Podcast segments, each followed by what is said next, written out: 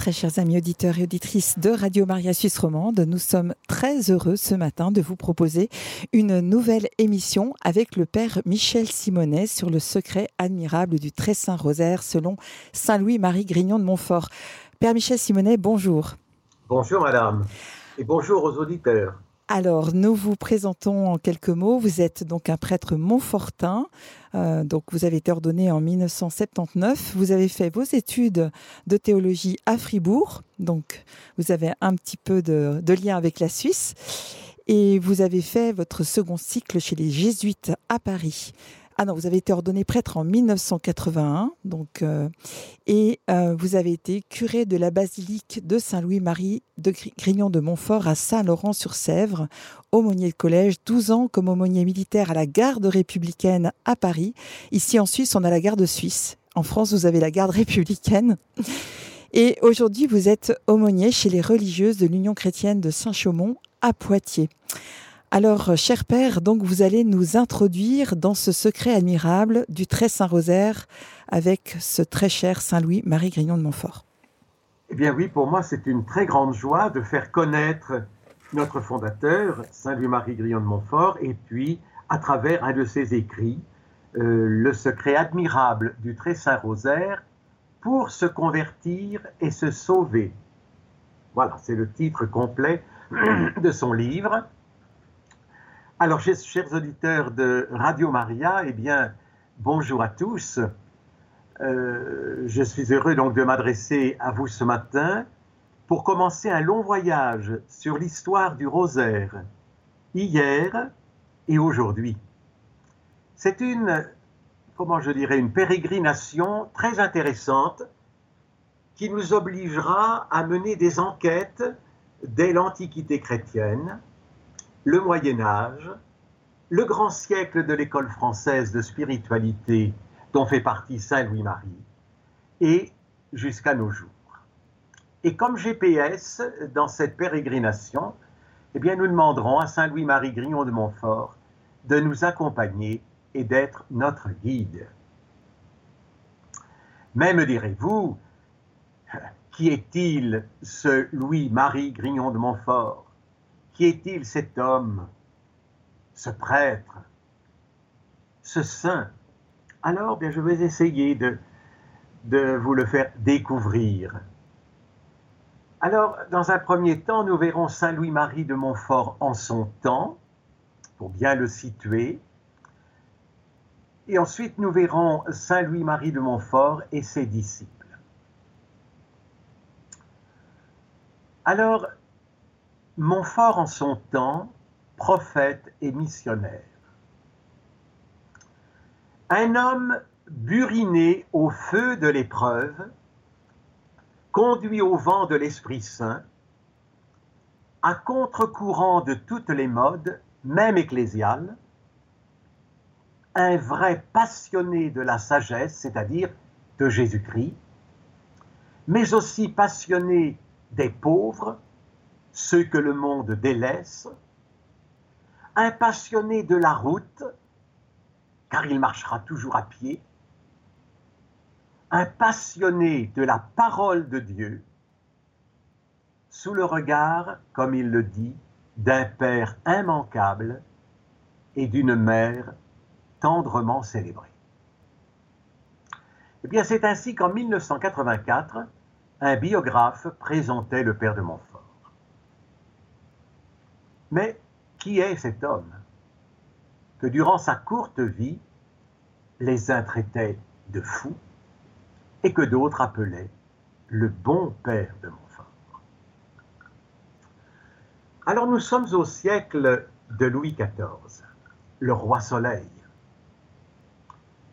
Louis Grignon de la Bachelleraie, car c'était son nom de famille, naît à Montfort-la-Canne aujourd'hui Montfort-sur-Meux, dans un petit bourg du diocèse de Rennes, en Bretagne, le 31 janvier 1673. Il voit le jour dans une famille bourgeoise aux nombreux enfants, 18, et qui éprouve, vous vous en doutez bien, quelques difficultés financières. Il sera baptisé comme on le faisait à l'époque.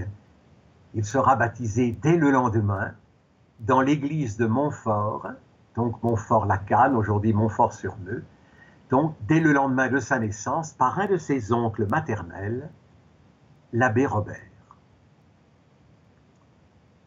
Puis, au moment de sa confirmation, il ajoutera à son nom de baptême celui de Marie, Louis-Marie. En cela, il imite ce qu'avait fait le roi Saint-Louis, Louis IX. Il abandonnera son nom à particules de la bachelerie pour adopter le nom du lieu de son baptême. Et c'est pourquoi nous l'appelons Louis-Marie Grignon de Montfort, son lieu où il a été baptisé, où il est né à la vie de Dieu. Et c'est ainsi qu'il signera tous ses écrits, Louis-Marie Grignon de Montfort, tout simplement. Dès l'âge de 11 ans, le voilà à Rennes. Alors, en comparaison de Montfort-sur-Meux, Rennes, c'est la grande ville.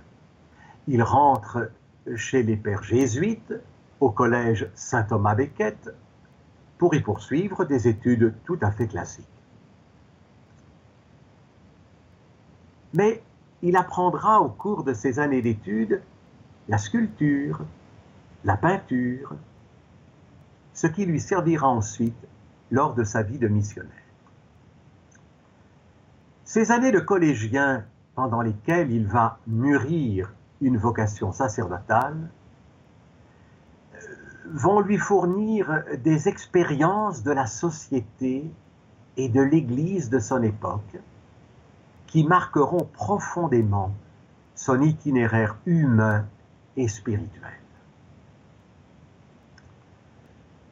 Grâce à la générosité d'une protectrice, mademoiselle de Montigny, il fut reçu dans la communauté de Monsieur de la Barmondière, qui groupait autour de lui des séminaristes pauvres à Paris.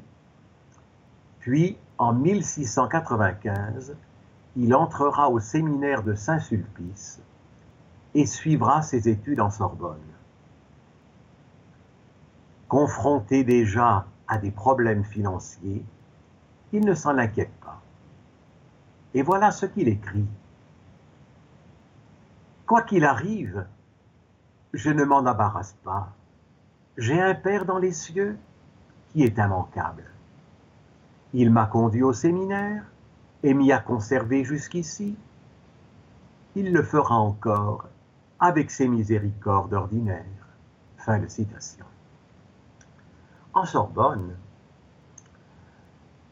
eh bien, comme à Saint-Sulpice, à la fin du XVIIe siècle, les études y étaient très sérieuses, imprégnées de la spiritualité du mystère de l'incarnation, cher à l'école française de spiritualité.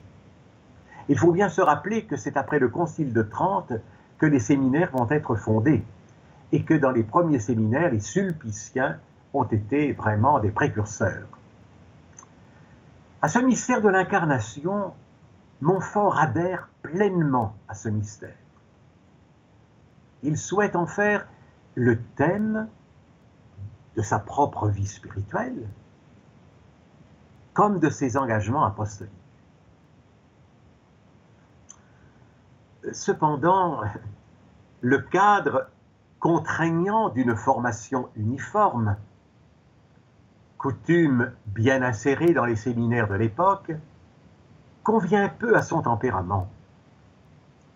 Parce que cette formation ne laisse que peu de place à ses élans de jeunesse et à sa propre vision de l'Église et du sacerdoce. Et elle sera très éprouvante pour lui. En 1700, aube du XVIIIe siècle, qui sera fertile en rebondissements de tout genre en Europe, dans la France de la fin du règne de Louis XIV, il sera ordonné prêtre le 5 juin 1700 et célèbre sa première messe dans l'église Saint-Sulpice, à l'autel de la Sainte Vierge, qu'il avait si souvent décoré durant ses années de séminaire. Les témoins, les premiers témoins de cette première messe diront de lui qu'il était comme un ange à l'autel.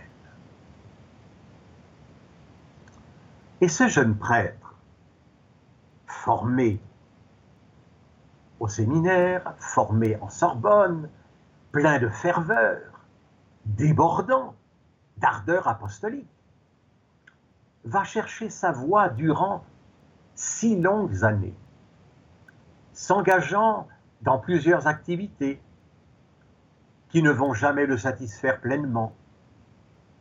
Un essai de mission à Nantes, aumônier à l'hôpital général de Poitiers, puis à la Salpêtrière à Paris. À l'époque, il y avait à la Salpêtrière 40 aumôniers. Puis, il sera toujours un peu, un peu déçu. Il restera sur sa faim. Il est toujours poursuivi par ses rêves de jeunesse, aller vers les pauvres, évangéliser les campagnes en, en prêchant des missions. Ce que dirait aujourd'hui, dans un langage beaucoup plus moderne, notre pape François quand il parle qu'il nous faut aller aux périphéries. Durant ces années d'épreuves et d'échecs,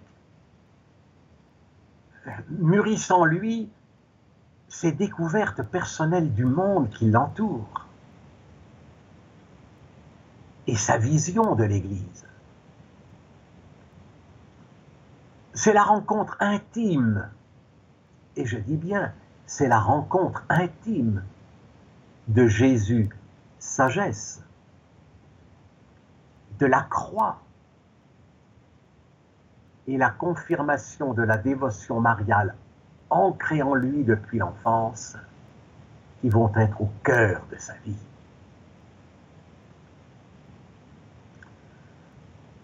Mais il ne trouve pas en France les chants d'apostolat qui répondent à ses projets.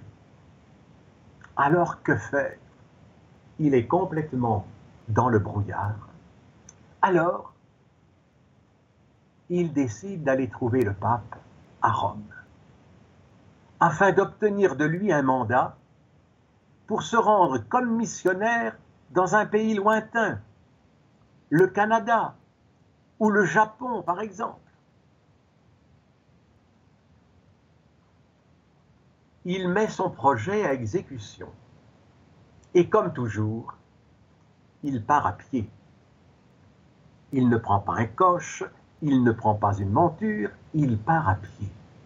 Imaginez la distance qu'il peut y avoir entre Paris et Rome. Il part donc à pied en mars 1706, voyageant, comme il le dit, à la Providence, comme il le fera toute sa vie, c'est-à-dire s'en remettant à Dieu pour tous ses besoins matériels, mendiant, vivres et couverts, et n'acceptant même pas des dons.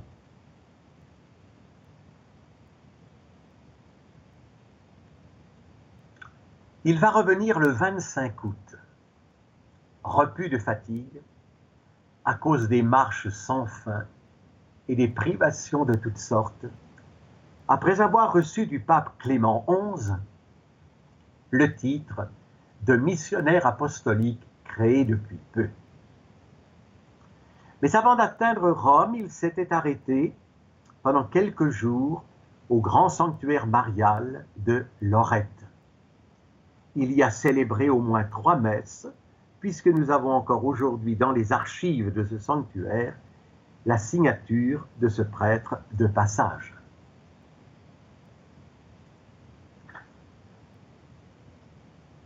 Il revient donc en France avec le titre de missionnaire apostolique et avec un petit crucifix, que le pape lui avait béni et indulgencié. De 1606 à 1716, les dix années qui lui restent à vivre, il va se consacrer jusqu'à l'usure à l'apostolat des missions dans plusieurs diocèses de l'ouest de la France. D'abord, j'oserais dire pour faire son apprentissage, il se joint à une équipe dirigée par un prêtre expérimenté dans sa Bretagne natale, et ensuite, comme chef de mission dans les diocèses de Nantes, La Rochelle, Sainte, Luçon, qu'il parcourra sans relâche. Épuisé, il meurt quelques jours avant la fin de la mission de Saint-Laurent-sur-Sèvre, le 28 avril 1716.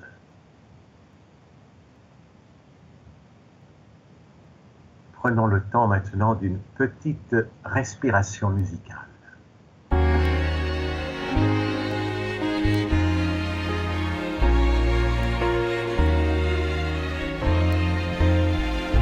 Qui saurait expliquer la confiance éperdue qui depuis 2000 ans embrasse vos statues? Rien n'est plus étrange et pourtant quotidien que l'amour fou démesuré qui vient mendier votre soutien. Au chemin d'Israël, quelques sages inconnus devinèrent sous vos pas l'innocence absolue. Depuis lors, jamais femme ne fut plus admirée au cours des temps et dans les esprits passionnés quand l'amour se prenait encore pour la beauté. Marie, si le monde se plaît à puiser dans vos yeux la sublime bonté. Marie, c'est la faute à l'amour qui s'est jeté sur vous quand il vous a créé. Marie, que votre âme est immense et que vos bras sont grands quand ils viennent en tendresse effacer nos tourments. Les poètes ont chanté la clarté souveraine, jaillissant de vos yeux, étourdissant Verlaine. Et tous les maudits et tous les va-nu-pieds qui vont au ciel pour vous chercher, ô vous la mer des estropiés. Michel-Ange et Rembrandt, Raphaël et Giotto ont dessiné vos traits et repeint vos manteaux. Et depuis, jamais femme ne fut plus admirée au cours des temps et dans les esprits passionnés. Quand l'amour se prenait encore pour la beauté. Marie si le monde se plaît à dans vos yeux la sublime bonté. Marie, c'est la faute à l'amour qui oublie de juger le dernier des derniers. Marie, que votre âme est immense et que vos bras sont grands quand ils viennent en tendresse effacer nos tourments. Et c'est le vol d'un ange et le ventre arrondi incroyable destin en promesse de vie. Et sur chaque instant, près d'un Dieu incarné, vous n'avez pris en deux mille ans pas une ride en vérité. C'est vous ce que Jésus appréciait votre voix, vos regards et vos mains en parfait don de soi. Grâce à Dieu, Jamais femme ne fut plus admirée au cours des temps et dans les esprits passionnés. Quand l'amour se prenait encore pour la beauté. Marie, si le monde se plaît à puiser dans vos yeux la sublime bonté. Marie, c'est la faute à l'amour se veut infini, bien que toujours concret. Chers amis auditeurs, nous reprenons la suite de l'émission sur le secret admirable du Très Saint Rosaire avec le Père Michel Simonet. Eh bien, je vous le disais, chers amis, que notre père de Montfort, Louis-Marie Guignon de Montfort, épuisé, il meurt quelques jours avant la fin de la mission de Saint-Laurent-sur-Sèvre, le 28 avril 1716. Comme il le faisait chanter lors de ses missions, il pouvait dire Allons, nos chers amis, allons en paradis, quoi qu'on gagne en ces lieux, le paradis vaut mieux. Deuxième thème sur Saint Louis-Marie. Montfort comme prophète. Alors, tout d'abord, soyons bien clairs sur ce terme, le mot prophète. En effet, ce mot-là suscite des interrogations. Oui, mais qu'est-ce qu'un prophète? Alors vous allez peut-être être surpris ou déçu de ma réponse, mais je vais d'abord vous dire que ce n'est pas d'abord celui qui fait des prophéties. Autrement dit, qui annonce l'avenir.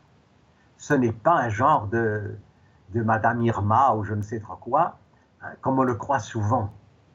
Il est vrai que les prophètes ont parfois un regard de visionnaire. Mais le prophète est le plus souvent un homme ou une femme, et dans le cas, puisque je parle du père de Montfort, est souvent un homme qui dérange, parce que son langage n'est pas à la mode de son temps, parce qu'il rappelle quelquefois, de manière peu élégante, un peu brutale, les préceptes évangéliques et la façon de les mettre en pratique à ses contemporains. Alors ceux-ci se sentent interpellés. Et donc, le prophète est un. Alors voyons comment notre père de Montfort s'est montré prophète. Nous avons pu constater que dans sa jeunesse, donc la première partie de notre émission, il a été marqué par des expériences qui lui étaient tout à fait personnelles. Nous allons aussi découvrir sa manière originale de regarder le monde dans lequel il vivait et l'Église de France à son époque. Lorsqu'il arrive à Rennes, à l'âge de 11 ans, notre petit garçon, Louis-Marie, jeune rural, découvre là une grande ville du grand siècle, avec ses catégories sociales. D'une part, les classes aisées dont une majorité s'adonne au luxe, au plaisir et à la vie facile. D'autre part, à l'hôpital, où il passe ses heures de loisirs dans des œuvres de charité, il découvre aussi l'autre aspect, les pauvres et toutes les misères humaines. Plus tard, lorsqu'il sera prêtre à Poitiers et à Paris, il retrouvera tous les malheureux qu'on entassait à cette époque dans les hôpitaux dits généraux. Infirmes, déments, marginaux de toutes sortes, rebuts de la société en qui il reconnaît Jésus-Christ.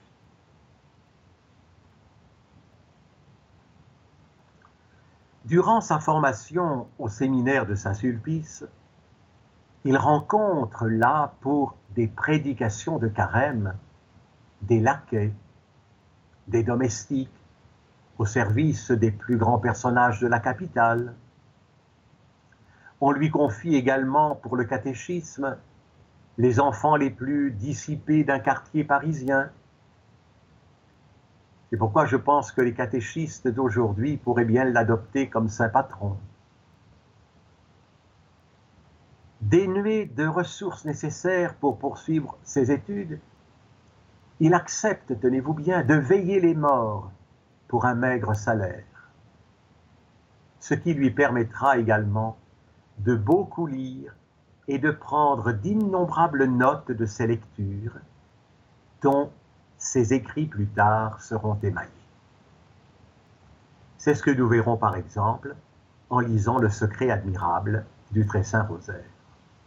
On conserve aujourd'hui à la bibliothèque Mazarine à Paris ce cahier de notes. Alors tous ces aperçus de la société de son temps lui révèlent des attitudes et des comportements en contradiction totale avec l'Évangile. Folie, d'après son langage direct. Et il va les dénoncer à la façon abrupte et violente, souvent sans nuance, reconnaissons-le. De plus, ses études et ses recherches lui ont permis d'approfondir dans la Bible les livres appelés sapientiaux, c'est-à-dire qui présentent la sagesse avec un grand S, c'est une personne, la sagesse, d'abord comme une qualité humaine, prudence dans les comportements de vie, expérience, puis comme une qualité de Dieu. La sagesse, dit-il, c'est le projet de Dieu sur l'homme et sur l'humanité. La sagesse est un don de Dieu à l'homme qui le désire. Et bientôt, il revient sur les passages où la sagesse est présentée comme une personne qui cherche les hommes pour leur offrir le bonheur, le vrai.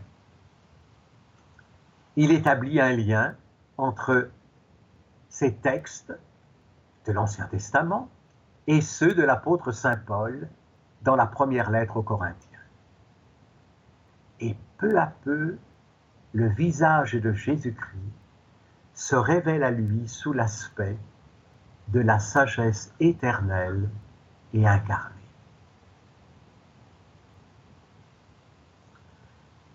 Pour découvrir cette sagesse, qui est le Christ Jésus, pour vivre en union avec cette sagesse, il faut choisir le plan de Dieu pour les hommes, c'est-à-dire la sagesse évangélique, et par conséquent ne pas adhérer aux fausses sagesses du monde.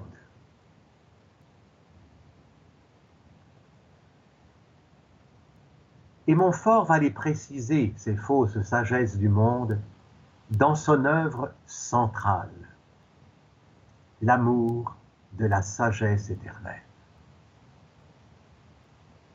Et en particulier dans ces fausses sagesses, il va souligner l'amour des biens de la terre, l'amour du plaisir, l'amour de l'estime et des honneurs.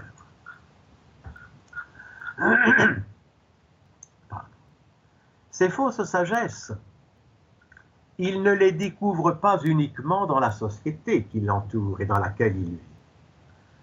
Mais ces fausses sagesses, il les découvre aussi dans l'Église de son temps.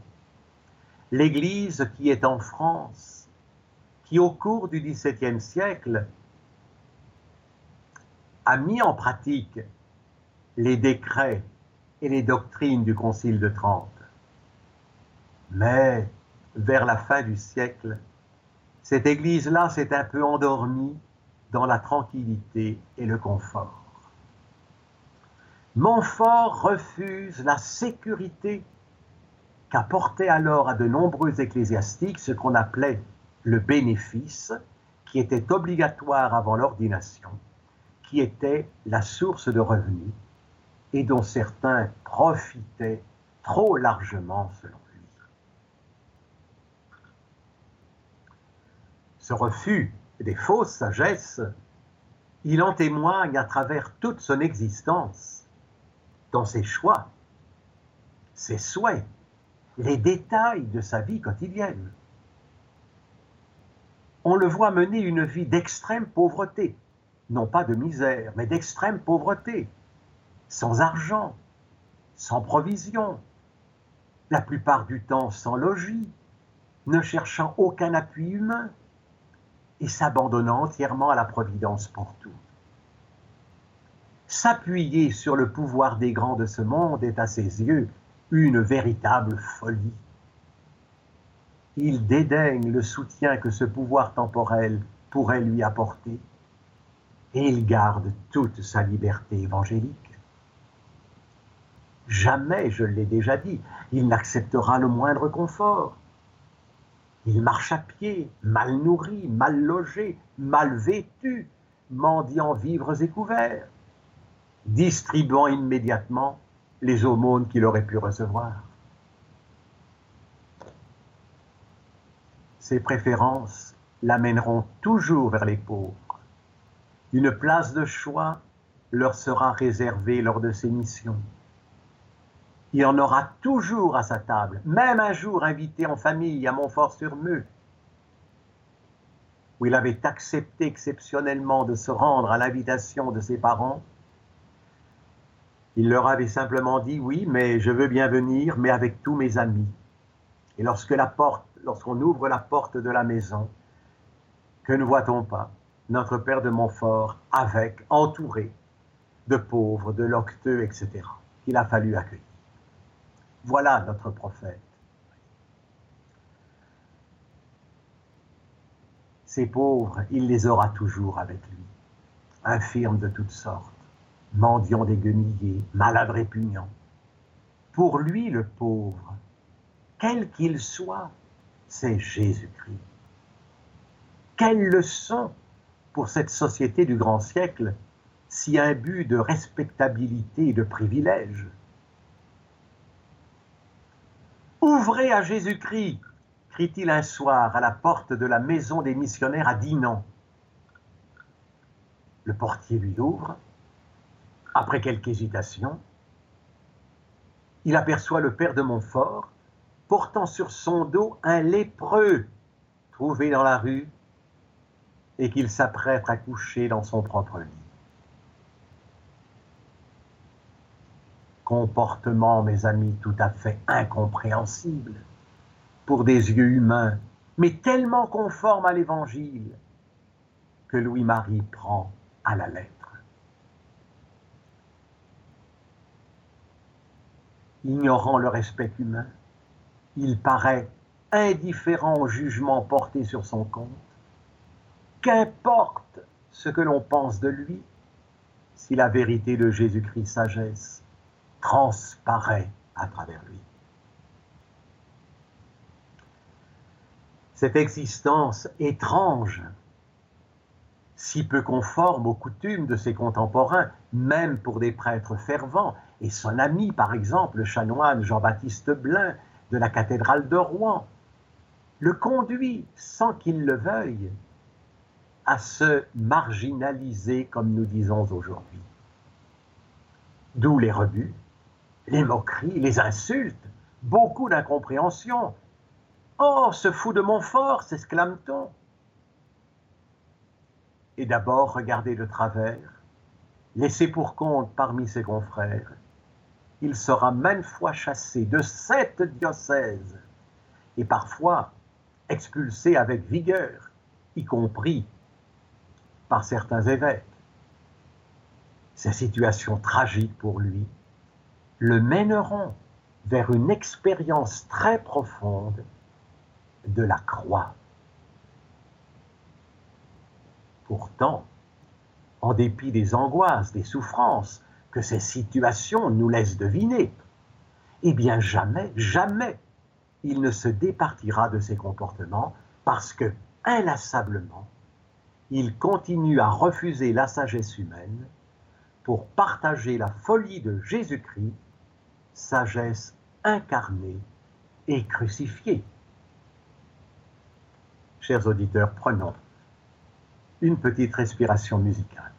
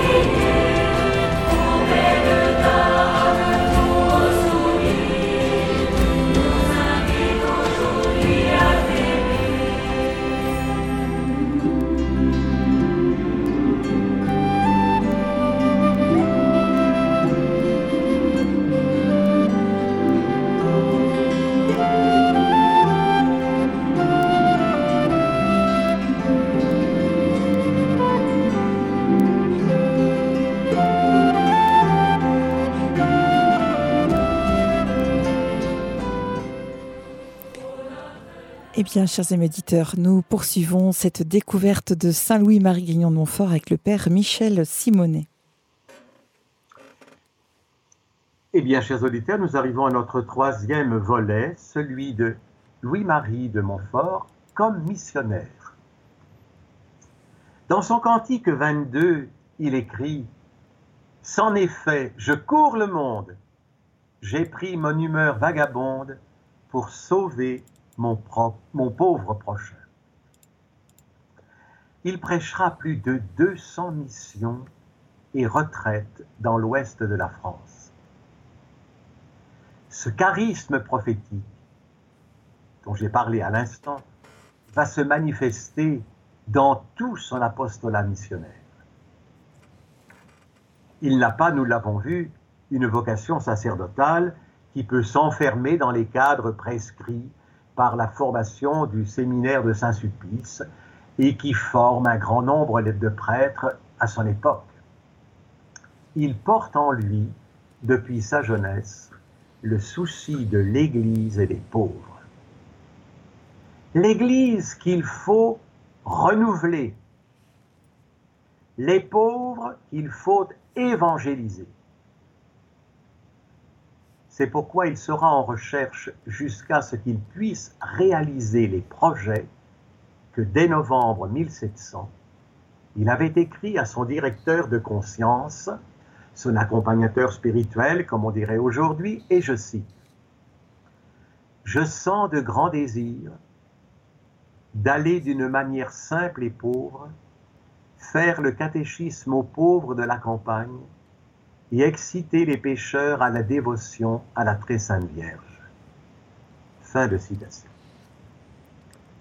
C'est pourquoi, en 1706, il revient de Rome, confirmé dans ses projets, avec l'assurance d'obéir au pape Clément XI, qui lui a dit, et je cite, Vous avez, monsieur, un assez grand champ en France pour exercer votre zèle.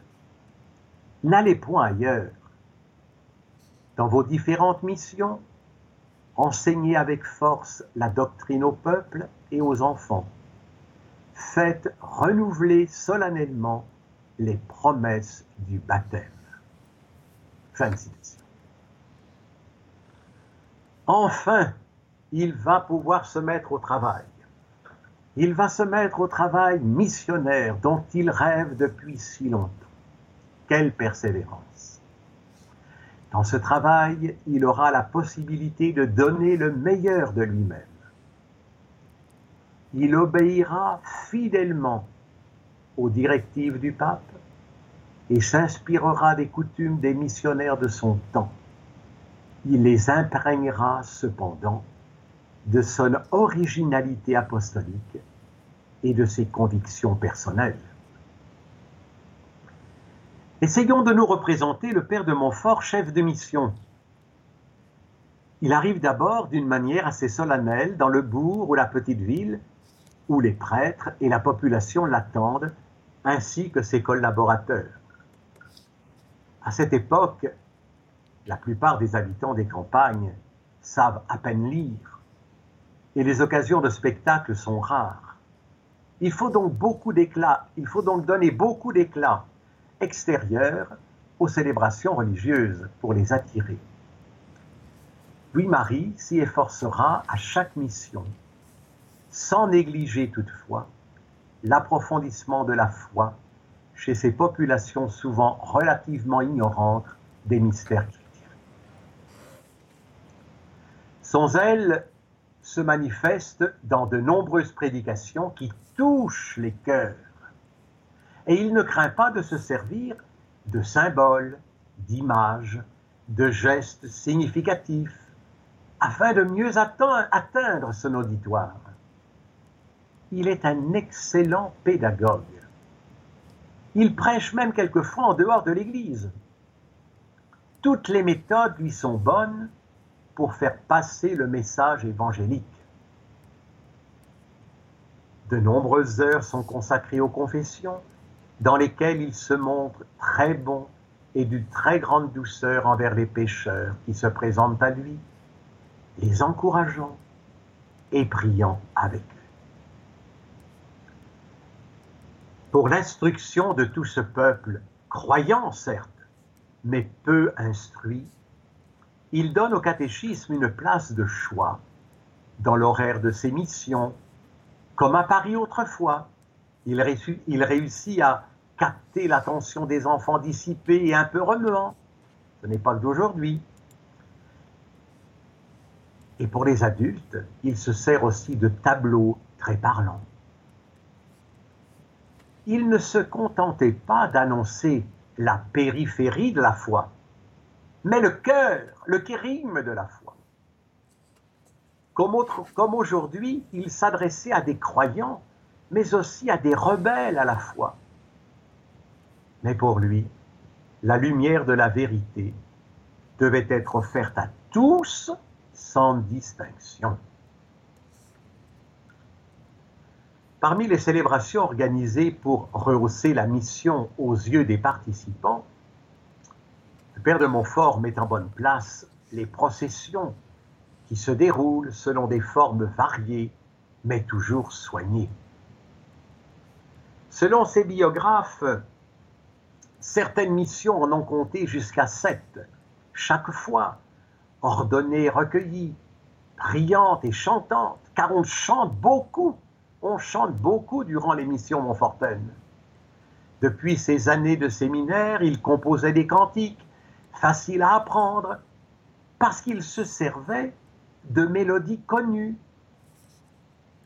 populaires, pour rappeler de façon simple les vérités prêchées. Et ces cantiques, eh bien, on va les reprendre dans les familles. ils sont un moyen de conversion et d'apostolat. Dans plusieurs paroisses où il a insisté auprès des fidèles sur un retour véritable à une vie chrétienne, les conversions ont été nombreuses et durables. Mais chers auditeurs, ce qui donne à ces missions un cachet très personnel, c'est le renouvellement des promesses du baptême dans la consécration à Jésus-Christ, sagesse incarnée par les mains de Marie. À tous ceux qui acceptent de s'y engager, après avoir été bien préparés, Montfort remet ce qu'il appelait un contrat d'alliance, c'est-à-dire une petite feuille qui leur rappelle leurs promesses et les pratiques conseillées. Après la mission, il a aussi le souci de persévérance des paroisses. Parfois, il revient lui-même pour un retour de mission, c'est-à-dire une semaine d'exercice sur la préparation à la mort, Aujourd'hui, nous sommes le 2 novembre, voilà. Mais où il apparaît davantage comme un novateur, c'est dans la fondation d'œuvres destinées à la persévérance de chaque catégorie des personnes qui avaient suivi la mission. Des écoles charitables pour les enfants, des confréries pour des jeunes gens, qu'il appelait les congrégations, des sociétés des vierges pour les jeunes filles, des confréries des pénitents blancs pour les hommes les plus généreux. Il savait bien qu'un chrétien tout seul est toujours un chrétien en danger, d'où la nécessité de rejoindre d'autres pour prier et réfléchir sur sa foi et son témoignage de baptisé. Voilà, chers auditeurs, nous allons peut-être reprendre une petite respiration musicale.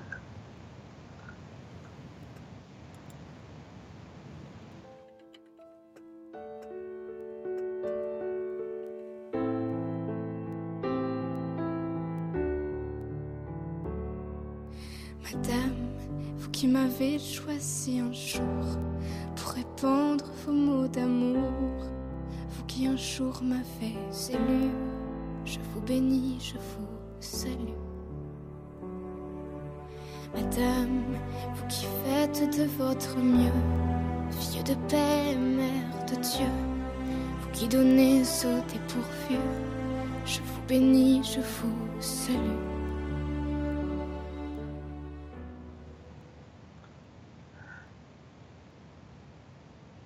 Oui, il savait bien, le père de Montfort, qu'un chrétien tout seul est un chrétien en danger. D'où la nécessité de rejoindre d'autres pour prier, pour réfléchir sur la foi et donner un témoignage. Eh bien, à tous les chrétiens, il propose aussi l'adoration perpétuelle du Saint-Sacrement et surtout la prière quotidienne du rosaire en méditant les mystères de la vie du Christ et de Marie. Cette prière est considérée par lui comme un moyen infaillible de conversion et de marche vers la perfection chrétienne. Le portrait du père de Montfort missionnaire est remarquable en deux points principaux, semble-t-il. Tout d'abord, il a su s'adapter au peuple et à la culture de son temps en respectant les grandes lignes des missions habituelles. En même temps, il y a insufflé sa propre spiritualité, son charisme prophétique. Et d'autre part, Saint Louis-Marie est parti à la rencontre de l'humanité avec sa foi profonde, son ardeur missionnaire son amour de l'Église. Mais nous ne pouvons pas parler de Saint Louis-Marie Grignon de Montfort sans parler de sa dévotion à Marie. Pour cela, il faut se rappeler ce que notre pape Jean-Paul II affirmait dans sa lettre apostolique La mère du Rédempteur.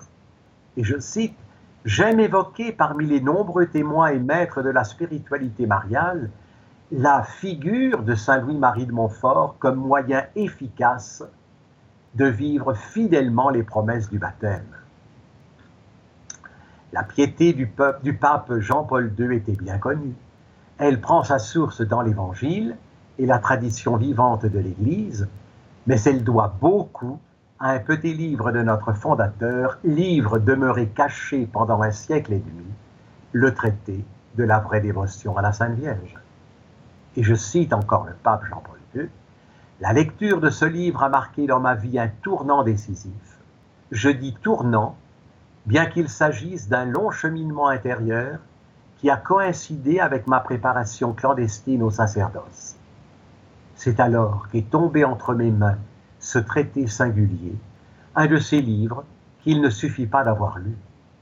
Je me rappelle l'avoir porté longtemps sur moi, même à l'usine de soude, si bien que sa belle couverture était tachée de chaux. J'ai compris, à la lumière du traité de Grignon de Montfort, que notre relation intérieure à la Mère de Dieu résulte organiquement de notre lien au mystère du Christ. À celui qui s'efforce de la connaître et de l'aimer, le Christ lui-même désigne sa mère, comme il l'a fait au, calvaire pour son disciple Jean. Et dans son livre Entrée dans l'espérance, page 304, le pape Jean-Paul II confie Grâce à Saint Louis-Marie de Montfort, j'ai compris que l'authentique dévotion à la Mère de Dieu est véritablement christocentrique, profondément enracinée dans le mystère trinitaire et dans ceux de l'incarnation de la rédemption. Ainsi, nous comprenons pourquoi, en 1996, Saint Jean-Paul II avait exprimé le désir de faire un pèlerinage au tombeau de l'apôtre de la Croix et du Rosaire, auquel il avait emprunté sa devise pontificale Totus Tuus. Je me souviens encore, à cette époque, j'étais curé recteur de la basilique, et quelle joie fut la mienne de recevoir le successeur de Pierre. Voilà, chers amis, pour aujourd'hui, ce que je voulais vous confier sur Saint Louis-Marie de Montfort.